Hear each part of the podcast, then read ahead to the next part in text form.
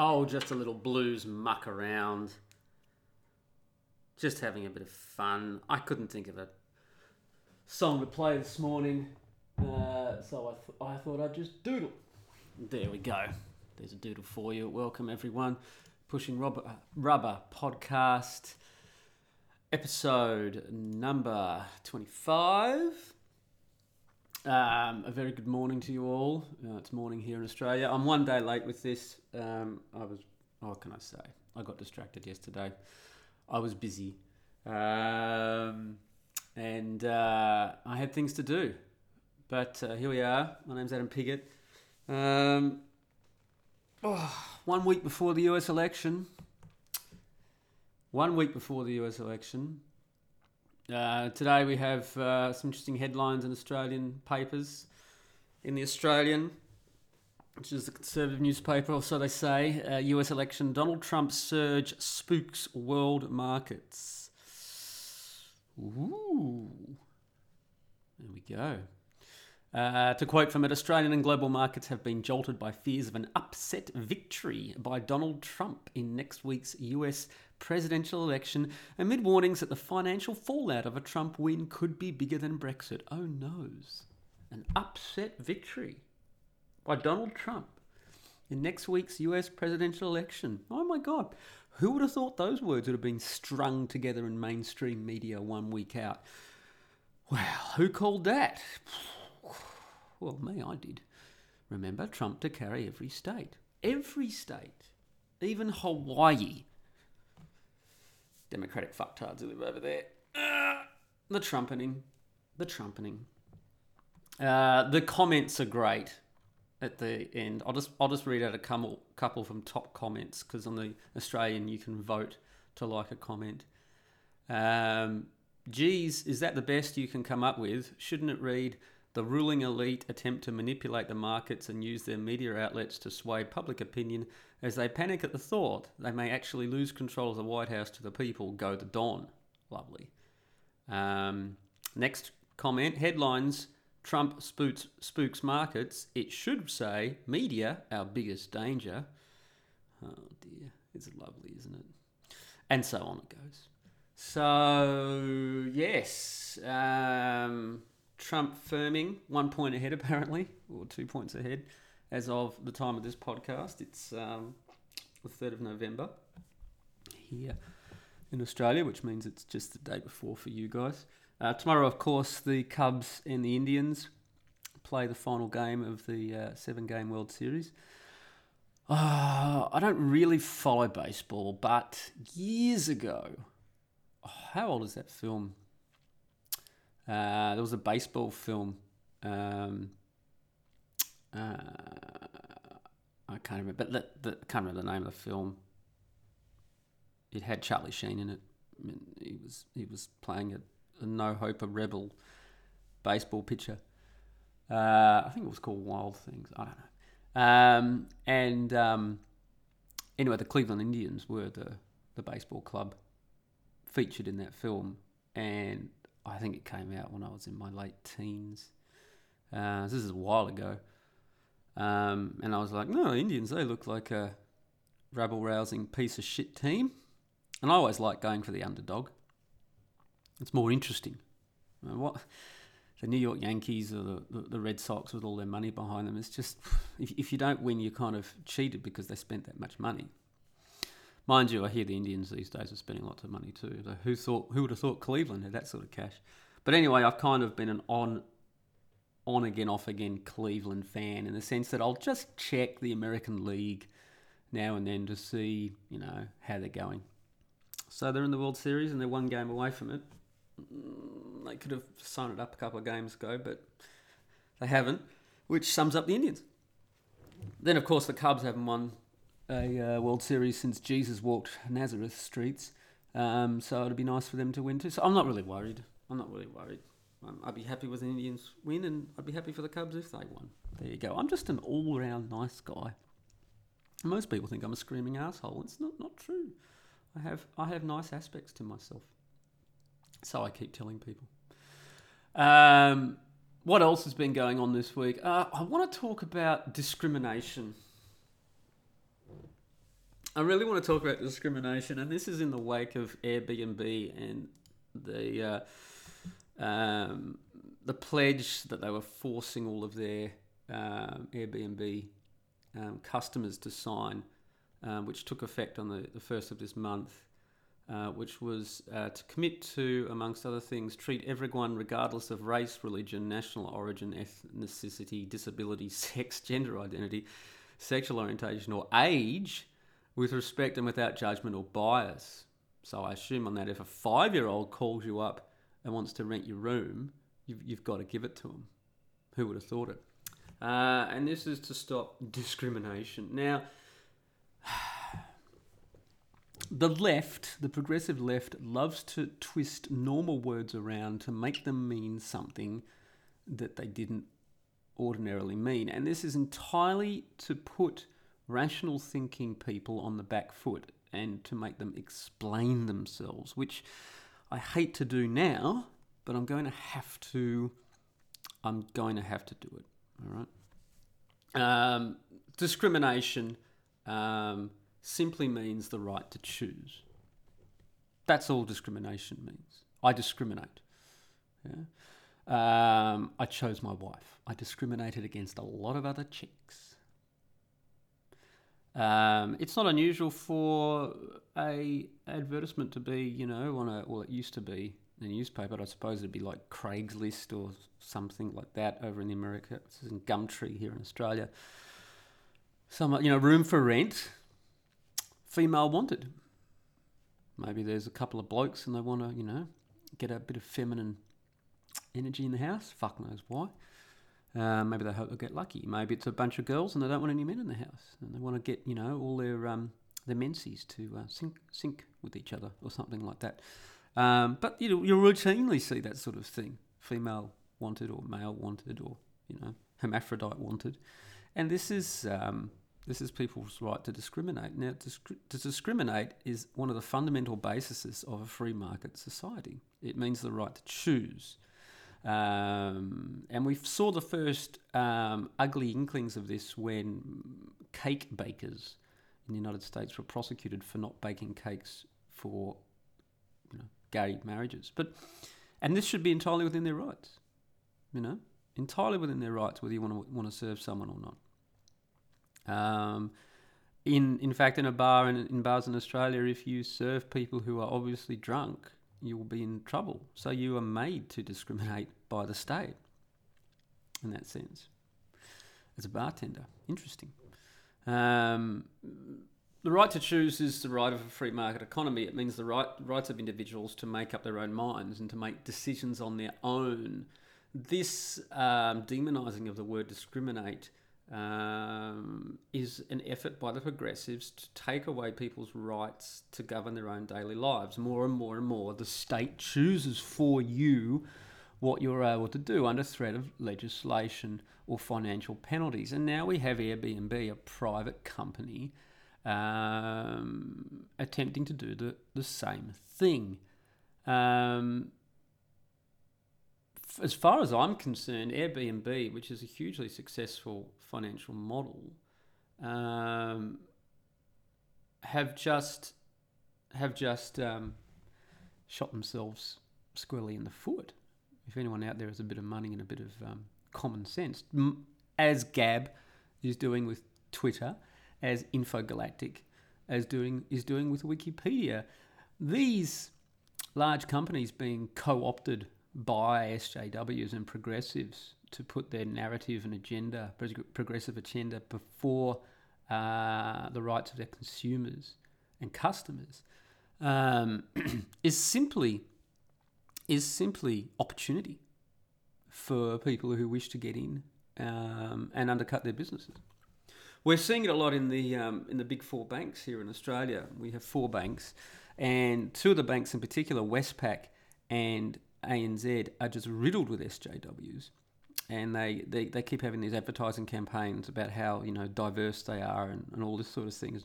And all I can look at this is just shake my head at, in wonderment at, at, at the fact that their competitors must be rubbing their hands with glee. You're, you're, you're giving your competitors an unfair, an, un, an unfair advantage, and you're doing that to yourself. Now, you're literally shooting yourself in the foot. Um, as far as discrimination goes, I mean, I don't know. Think of a um, a prostitute walking the streets of LA. I mean, car pulls up, shifty looking guy in the car. You want to get in?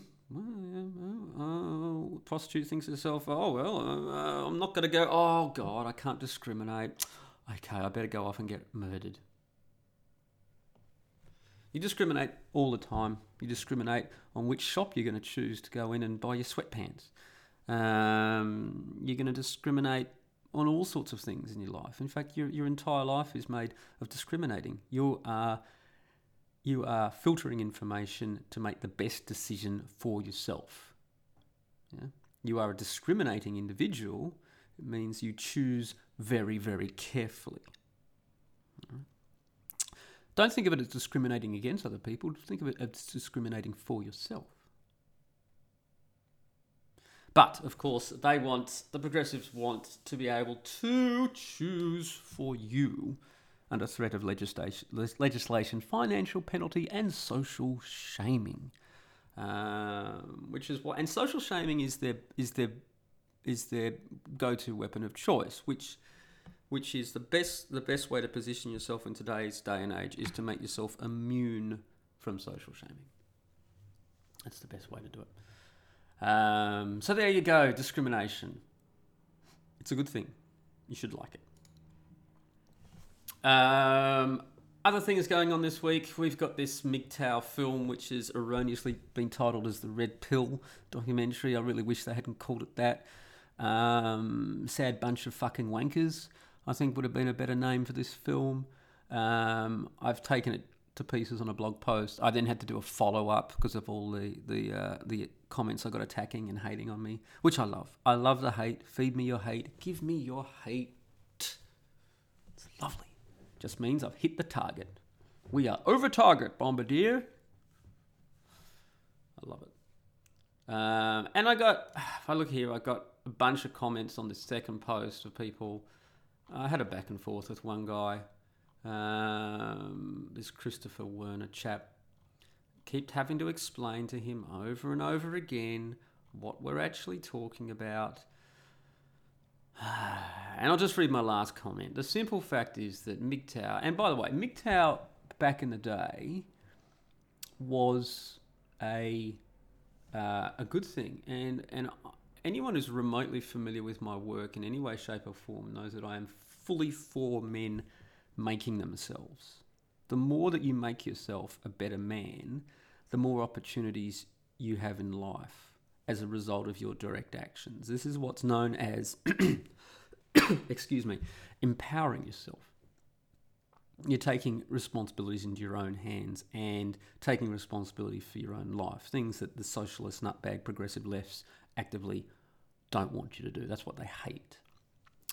Um, so you know, once MGTOW was actually actually uh, made up of uh, a good core philosophy, um, which is that you don't put women impressing women as the number one priority in your life.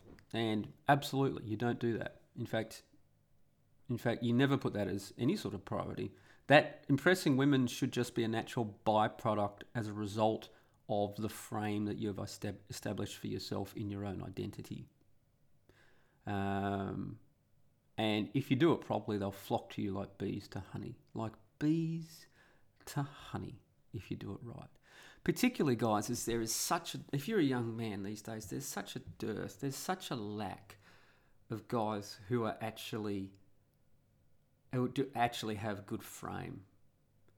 I mean just like airbnb shooting themselves in the foot look at this as an opportunity. Your competitors other men directly handicapping themselves shooting themselves in the face let alone the foot Get out there, work on your physique, work on getting fit, work on having interests, dress well, speak well, make a good career of yourself. Don't make any silly mistakes with women. Don't say I love you. Don't do all that sort of stuff. They will flock to you like bees to honey. Anyway, MGTOW has been overrun by losers people who haven't done this hard work on themselves, who have either been defeated and given up and surrendered and then blamed everything on those evil feminists, or have never tried in the first place because the whole idea of walking up to a girl and getting rejected is so scary for them that they've never ever put themselves out there and they prefer to say we are going our own way in the sense that not that they've done that by choice but they've done that because they've refused to face up to their fears and face up to the world. And there's a there's a big fucking difference between the two things. There's such a chasm between these two worlds of what MGTOW represented in the past and what MGTOW represents now. There's such a chasm that they are just incomparable in any way, shape, or form. So this red pill documentary is is simply a celebration of male losers and the fact that they had to get a feminist to make the film and they thought that that would give them credibility is just too awful to even contemplate. Are there issues out there for men these days? Yes. But why is this a surprise? Look, Guys who've been fucked over because they married a, the wrong woman, who took them for everything they had, and all their kids, who act surprised at this, obviously haven't been awake for the last 40 years. My mother took my father the same way in 1983. It's been going on for a while. If you made the mistake to marry the wrong woman, that's your mistake. Caveat emptor, which is Latin for buyer beware. It's on you, mate. Oh, but I didn't know she was going to do this, and oh, look at all these terrible rules, and oh, the deck is all stacked against me. Guys, the deck is stacked against you. The deck is stacked against you. I have a mate who's getting married again. Had a chat to him the other day on the phone, rang him up, and he's in his 50s. Um, and it's going to be his third marriage. And I fear, after talking to him, I fear that he's going to make the same mistake again. Because he said something to me which really sounded a warning bell, but I couldn't say anything because you can't.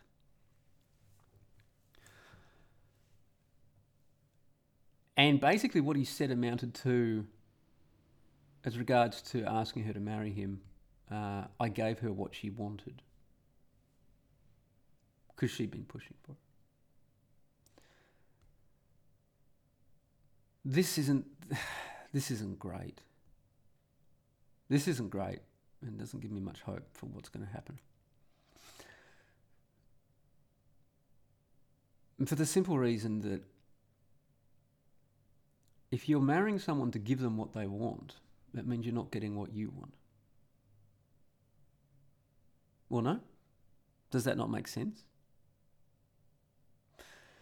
See, when I asked my wife to marry me, I did it because I wanted to get what I wanted.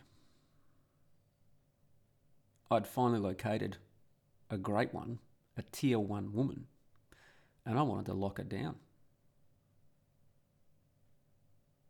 I knew that as good as my life was, together, working together with her as a team, the two of us would be better. It was to my distinct advantage to get married to her. Whereas my friend is saying that he's getting married because he's giving her what she wants. And I said to him, oh, third time lucky. Hope it goes well. He's like, yeah, yeah, hopefully I've learnt, you know, from the other ones, blah, blah, blah. But I'm not sure he has. I'm not sure he has. Because women. I tried to explain the whole shit testing thing to him. That women want to know that they're with a man. And there was a great post on Rational Male this week where he uh, evaluated a thread, I think it was last week, uh, of a guy who had been with a girl for four or five years and he was away on business and she rang him up in a panic and tears. Um, and she confessed that she'd kissed another guy or something like that at a bar. And he was like, all right, we'll deal with this when we get home. And he gets home and she's basically in hysterics and I'm not good enough for you. You shouldn't be with someone like me, blah, blah, blah, blah, blah. And of course, he just forgives her because he wants just wants to go on. But as as was correctly evaluated by Rollo and others on the on the I think it was a Reddit thread or a 4chan thread that was on um, this was a shit test. She'd been with him for four or five years, and things were getting serious to the point where she needed to know if she was actually marrying a man with a spine, who was gonna who was gonna stand up to her and put her in her place. Because as I wrote this week on another post, women women need to be protected both from the outside world and from their own natures and hypergamous nature. And they need intrinsically, in a deep rooted sense, to know that. And they will create these situations to test out whether or not their man has a spine. And you know what? Fair enough. Fair enough. And it reminds me of the part on my first book, um, Pushing Rubber Downhill, available at all good shops everywhere, um, when I was in, in Canada and I was seeing a Canadian girl at the time, and I'd met her in Australia. And when I was in, we, we got separated. She went back to Canada, and I was in Australia. So we were apart for about four or five months before I went to Canada to do the rafting season there. And she rang me up when I was in Australia, and she was in Canada. And she was all in a um, in a fluster. She was all panicked, and she said she had something really bad to tell me. And I stopped her from telling me. I said, "Don't. We'll deal with it when we get there. We'll deal with it when we get there." I wouldn't even let her tell me what it was. I didn't want to know because I didn't want my reality punctured like a balloon and for it to put in jeopardy everything that I was orchestrating so I could get over to Canada and do the rafting season, but ostensibly to be with her. When I got to Canada, she didn't say anything to me, and I'd kind of put it in the back burner because she didn't bring it up. I didn't say anything about it. So there's my second fail as a man. And then finally, she rings me up once again when I'm up working on the in the rafting base, which was a few hours out of Vancouver from where, where she was living, in tears. And she finally um, confesses to me that she had overdone it at a party and slept with another guy. And this floored me. And I went back to Vancouver to speak with her about it, and I forgave her, and we moved on. Or so I thought. Failure number three. Failure number three. So I was I was failing her shit tests as a man, even though I was big, strong, hunky rafting guide, working on crazy, dangerous rivers up in the British Columbian mountains. Um, it doesn't matter what your outside appearances are. The girl has to know that she's m- with a guy who's got a spine, who's got two big ones to rub together. Because then she knows she's in good hands. And my first book there is is a there are undercurrents of themes in that first book, but one of them is my complete cluelessness with women at the start of that book when I was probably in my early 20s. Well, I was in my early 20s. And by the end, I'm very less clueless with women. Uh, it was a gradual process. And remember, this was back in the 90s, so there was no internet, red pill, mm, these PUAs, all this sort of stuff. It just it just wasn't around. We didn't have that luxury, and you couldn't talk to other guys and and ask these things and work it out. You just couldn't. So the the the, the forum wasn't available to disseminate ideas from guys who had worked this stuff out. You had to work it out on your own. You had to make mistakes, or you didn't work it out. As so many of my friends didn't.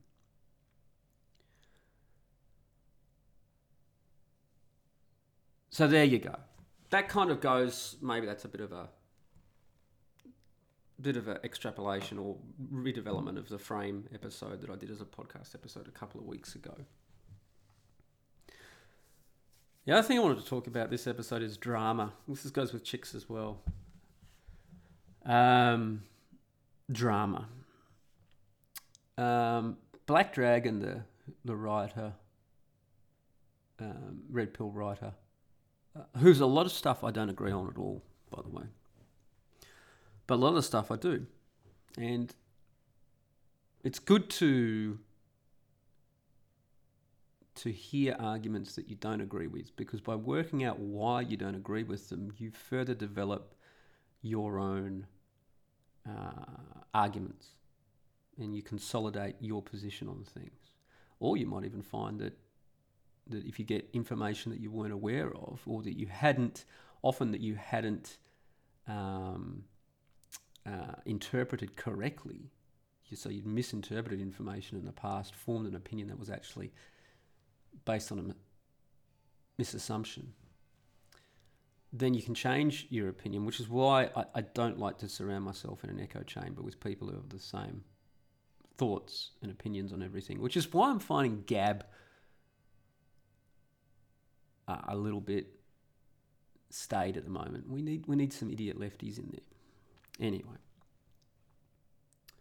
so Black Dragon um,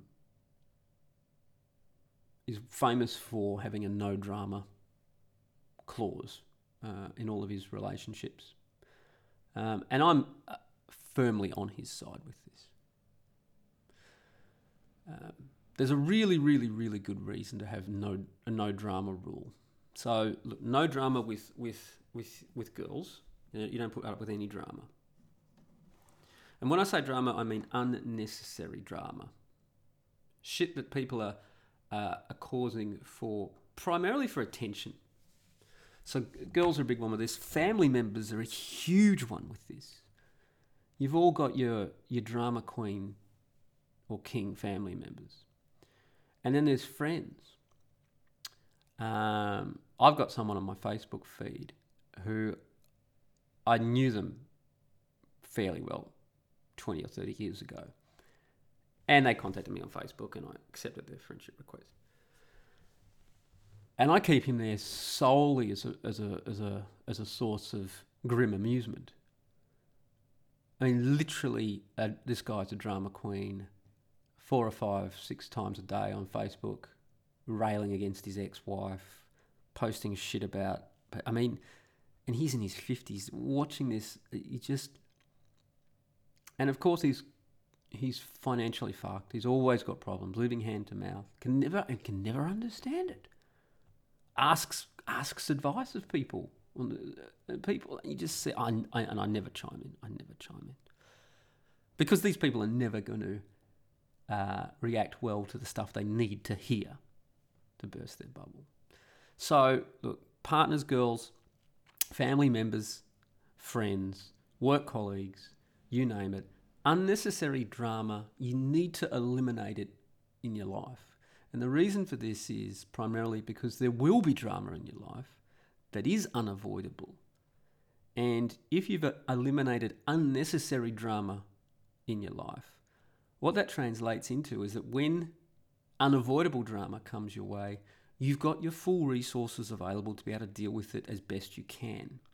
If you encounter unavoidable drama and you're all completely taken up with avoidable drama, then you're not going to deal with the unavoidable stuff as well as you can. And that's when you make mistakes.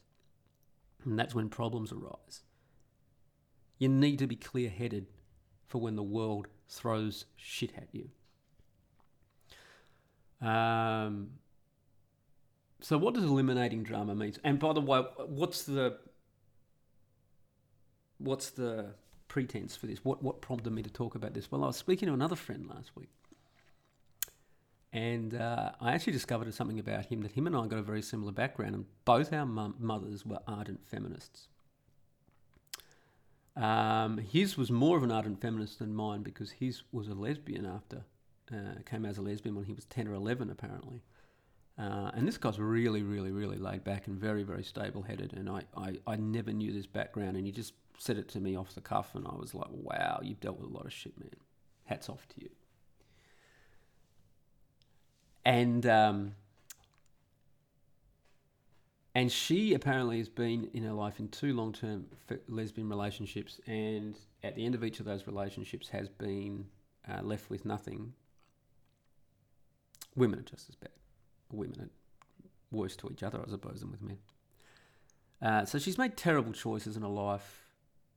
She's been left with nothing, and she's getting to an age. She, she's now like in her late sixties and and has no um, um, real wealth to be able to fall back on at all. And he said he said to me, "Oh, you know, eventually I'll have to move her up here and, and move her in with me." And he just said it in it because he's the only son, the only child. And he just said it in a way that uh, I was like, "Why?" Because the topic came up that she was giving him drama in her life, and, and she doesn't live in, even live in the same state. So there you have. Mother has made all the wrong choices all through her life, and he's having to deal with this, and he's having to, hey, look, I'm gonna I'm gonna put it out there for the world now. I'm to announce it here on this podcast. I mean, I don't put much of my personal stuff out there, and none of you even know the name of my wife. Um, but I'll put it all out there for you. I haven't spoken to my mother in 10 years. Uh, and I have no intention of speaking to her again. In fact, if she tracked me down uh, and said and did a big sob story, I just wouldn't. I wouldn't even listen. I put the phone down. Uh, and the reason for that was a culmination of terrible, destructive behaviour on her part that culminated 10 years. No, we'll make it we'll make it around eight years I haven't spoken to her or had any communication with her whatsoever. Um, neither has uh, other members of my family. Um, and well, I won't. I won't say what she did to to to seal it for me, but it was bad enough that that I thought when it happened, and I was living in Italy and she was in Australia when it happened. She put the phone down. I, I, I realised she'd let me off the hook. She'd finally left me off the hook by her own bad behaviour. Um, it had been so bad that she'd finally gone beyond a point where I could just do that with my hands and say, enough's enough. That's it. Eliminate drama means eliminating drama from your life. You've got to be ruthless. Um, because otherwise you, you're just in for a world of constant pain. You can never, you can never satisfy these people. You can never come to an arrangement where um, you're going to be able to balance out. And this might seem harsh, but life is harsh. And she's made her own choices. She rolled the dice. She made the plays. And she's basically cut off everyone in her life, and it's always everyone else's fault. Everyone. The world is evil. Everyone is against her. All people that ever come into contact with her and have become have friendships, whatever, have all been ruthlessly cut off by her because they're always bad, etc. And well, it's not them; it's her. Any drama in your life that's unnecessary is at best a giant weight around your ankle. At worst, it can cause you to miss things that you need to be able to deal with properly that are coming at you from other areas of your life and can cause you very bad damage indeed. Remember, there's only a few ways you can make mistakes in your life. Number one, your health. Number two, your finances. Number three, women. Those are the three. You can't take the eye, your eye off the ball with those three things. Uh, you have to be onto it. You have to have all your faculties at your disposal to be able to deal with those things effectively when they come up. So, eliminating drama from your life, as Black Dragon says, boys and girls, is absolutely critical. Um, friends who are no hopers, who tie you down, who create drama, chop chop. Women, it, it just should be an absolute, it, it shouldn't even be need to said. Um, I've been with my wife for eight years. She has never created a single drama episode. And by the way, this goes both ways. In the sense that women also need to not put up with drama from men. In my beta male pathetic phases, um, I I actually acted like a woman early on in my relationships where I would create unnecessary drama to see how and I wasn't doing this consciously. It was like an emotional thing. It was really pathetic. I, I look back on my behavior. I'm just just glad I did the hard work on myself. If you guys knew where I came from, like really comprehended it, it would give you a lot of faith and a lot of courage to be able to change your circumstances because I came from a really bad place uh, in regards to women where I would seriously put them on the pedestal. I had ma- look every mistake that that red pill writers talk about with regards to women. Um, I've just about made, apart from having kids and getting married to the wrong person. So I, I've made all the small mistakes in a really big way, if that makes sense. But I haven't made the big mistakes. And in that, I've been lucky. So I used to do this, this, this drama thing myself. I used to be a drama creator. Of un, I used to be a drama creator of unnecessary drama. And these women put up with it. When I initially met my wife, I, I wouldn't say I created drama in this one episode, but I behaved badly, and it was at it was at uh, a wedding of a family member, and the wedding was pretty diabolical, um, and there was there were all these balloons out the front in this arch, this arch of balloons that they had to come in and walk under. And at the end of the night, I was told to help get rid of these balloons. So I, I started and I'd had a few beers. Uh, and I was jacker the whole day by this point. And I started popping them, and another guy who was also drunk thought this was funny, and, and the two of us started behaving like juveniles. But I was there as uh, I wasn't married to my wife at that point.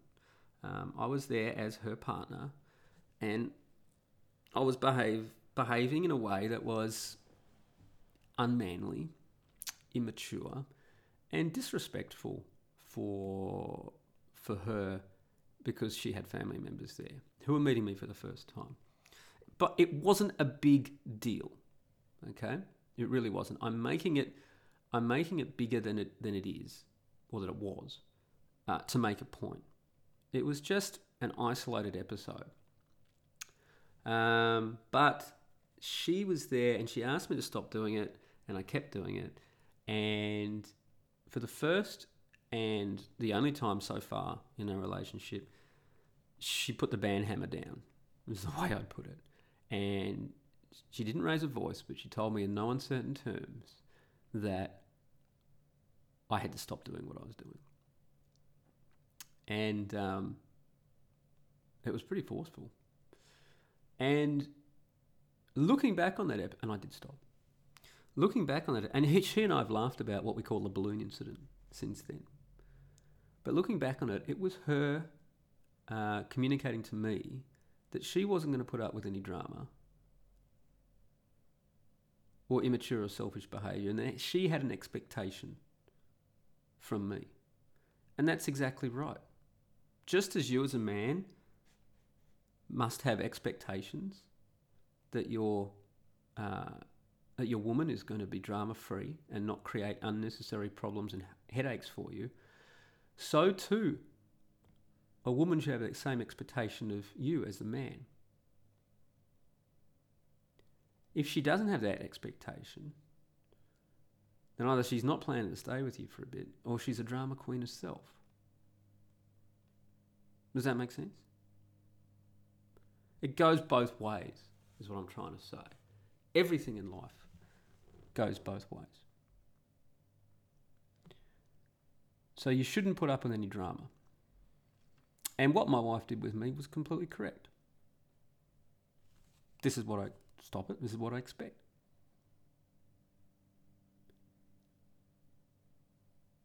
And I listened because she was right. Just because we're men doesn't mean we're right all the time. Far from it. And it's not, not unmanly to accept that from a woman.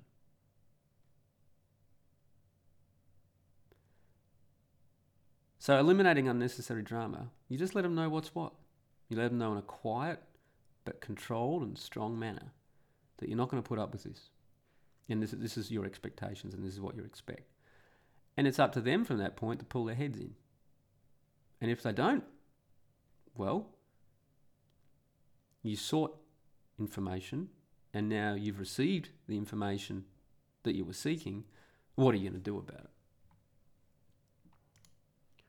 There you go. So that's we'll call that the drama episode. Uh, we've spoken about other things. Um, next week's podcast will take place on the election day. So next week we'll know if my call out for uh, Trump to take every state is true or not. Um, there are a few writers in the manosphere who are saying that Trump ain't going to win in a million years. We're all deluding ourselves. Black Dragon's one of them. Aaron Clarey is another. That's right. That's right. We're all evaluating the situation. This is how I see it. I could be wrong. I could be wrong. I don't think I am.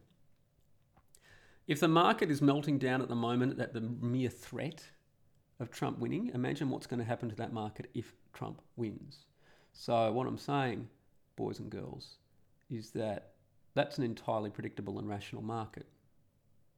So I'd start shorting stuff or selling stuff off. But hey, don't take any financial advice from yours truly. What do I know? Speaking of Aaron Clarey, Aaron uh, is at captaincapitalism.blogspot.com. Uh, he sponsors my podcast. He has his own two podcasts a week now a normal podcast and a curse free episode for all the five year olds amongst you and grandmas sitting on their rocking chairs.